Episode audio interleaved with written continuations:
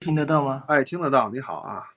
啊，好好好久好久没来直播间了，然后今天 看着您的时候，我就想着去看一下你的作品。我先我先简单带过一下，之前连过几次，就是一个呃小年轻，然后就是呃之前是比较花式宠女友的那种，然后后面就啊止损型农也不算，哎，就可能说好听点还能止损型农夫吧。然后进了二群，然后现在是比较激动，因为刚刚看到你前两天发的那个。八十八，然后你说有可能会改变你的一生，贵吗？八十八，然后我想就凭强哥这句话必须买，买了，然后看完序章，然后看完第一章，很激动，就很激动，想想来想来算是就是分享一下吧，就简单分享一个我觉得很很有意思的事情，我觉得可能也能也能让你有一些共鸣，反正就也解决，反正解决了我一个很长期的痛苦问题。我我念一下里面的原话，我还特地把这句这句话给呃写了下来哈。我们都是我们现在活着的人，都是那条漫长且延绵不绝的成功择偶链的后裔。嗯，也就是说，我们身上具备的那些我们不理解的东西，其实上可能是我们某一环的祖先当时的那个策略，他的回向。对我才看到第一章，但是我能懂，因为我一直很纳闷，就是我们平时，我现在二十八岁、二十九岁，我们年轻人现在会很迷茫，夜里躺在床上会睡不着觉，我就在想为什么？因为我没有对象，就是如果有对象的人，他晚上对吧，跟配偶那个啥完了之后，他会很平静，他会很平静，你听我说吧，佳佳哥，你听我说，他会很平静。我已经单身两年多了，就是因为前面。为当时的女友豪掷千金，现在还在还债呢。嗯，就可能一年两两三年就花掉我一百个 W 吧。然后呢，我现在还在还着那个信用卡。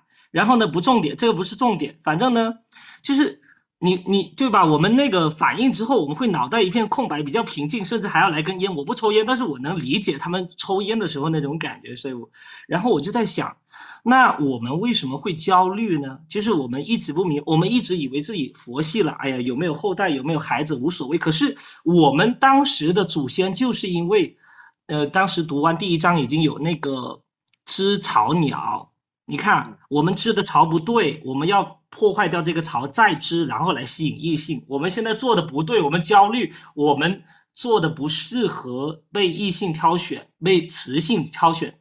然后呢，我们可能要。破坏掉，就我们要反思，我们的祖先正因为反思，所以有了我们这一条线。然后我就在想，我们清明的时候，我一直在想祭祀祖先有什么意义。但是我今天读到这里，我就有一个很深刻的事情，就是祭祀祖先一大群。四世同堂、五世同堂一过来的时候，仿佛就在跟祖先报喜，就是说爷爷或者曾爷爷，当时您的那个策略真的高明啊，就仿佛我们又多了这么一层意思，你能感觉到吗？就是我们可能现在不理解，我们身上的很多东西，真的是因为我们曾经的祖先用了这套策略。因为我现我个个子比较高，然后我是教打篮球的，然后很多小朋友他说，呃，他的。妈妈很担心这孩子长不高，因为我研究了营养学，我就会觉得高一定是对的吗？嗯，就是我很喜欢那个以以燕，我不知道这个字读的对吧？他是那个华大基因的 CEO，他讲了一句很美的话，他说这个世这个世界之所以美丽，就是因为它没有放弃任何一种颜色，就它没有放弃任何一种色彩，所以生命的多样性和我们为什么人类或者是说鸡。呃，要繁衍这么多的数量，它其实也是一种风险对冲或者是之类的，可能我不是很清楚。基因是吧？啊，我给听成鸡了啊。接着说啊，也是鸡，我也看了一个视频，就是他说鸡表面上它能进化的。你这又说篮球又说鸡，这个我一下就想错了啊。不是不是 不是，别文化就出来了啊。嗯啊，没有没有没有没有没没有没有，这不是那个，反正就是我觉得，反正我没有说祭祀祖先有就多了一层意义，我没有说原本的意义不存在，只是我觉得，因为我现在有一个跟我很要好的呃兄弟，他大学出来，他很优秀，就是已经算也不是说多少优秀，我就觉得他很焦虑，他买不起，他在我们这个城市买不起房，他老。哦跟他五年了，然后没有结婚，然后他也很焦虑，他时常也会跟我聊到深夜，我就很理解。然后我就在想，人家不是经常说一句话，说咱们五百年前是一家，其实我们相同的祖先真的给到我们有一些时候的一些东西是一样的。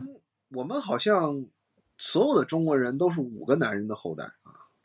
对，就是嗯嗯对，反正这这个我不太了解这些历史，但是我可能觉得可能远了，我们的感觉就不太一样。但是我就觉得说，就比如说，嗯，我再详细讲讲啊，就比如说我们家，我爸是老三，是第二个男生，对吧？我大伯是第一个男生，就我奶奶生的。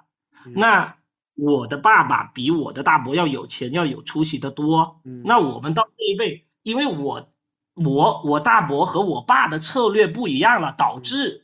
他们的繁荣程度也不一样，然后我们的下一代是受我们的这些影响最深远的，所以我们可能你可能就为什么别人就觉得说啊你爸胖了，你可能也会胖，因为你爸选择了这个策略，他当然胖只是一个方面，可能跟饮食有关，可能跟一些东西有关嘛。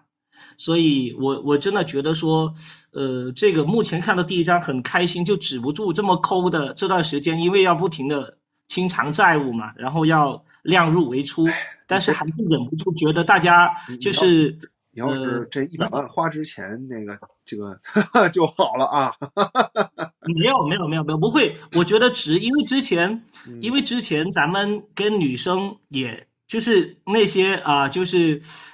投入产出比没那么高的事情，咱都付出这么多了，咱到这个方面上，呃，我觉得一定是那一种尊尊重知识产权，为知识付费这一点很重要。然后另外一点，我也觉得说，真的是如果没有门槛，因为我进去您就说收这个钱，真不挣什么钱，我也知道您的时间对吧？不挣什么钱，不是吹啊，不是吹，也也相对比较理解吧。所以呃，真的是，但是你又不能不设钱，对吧？所以。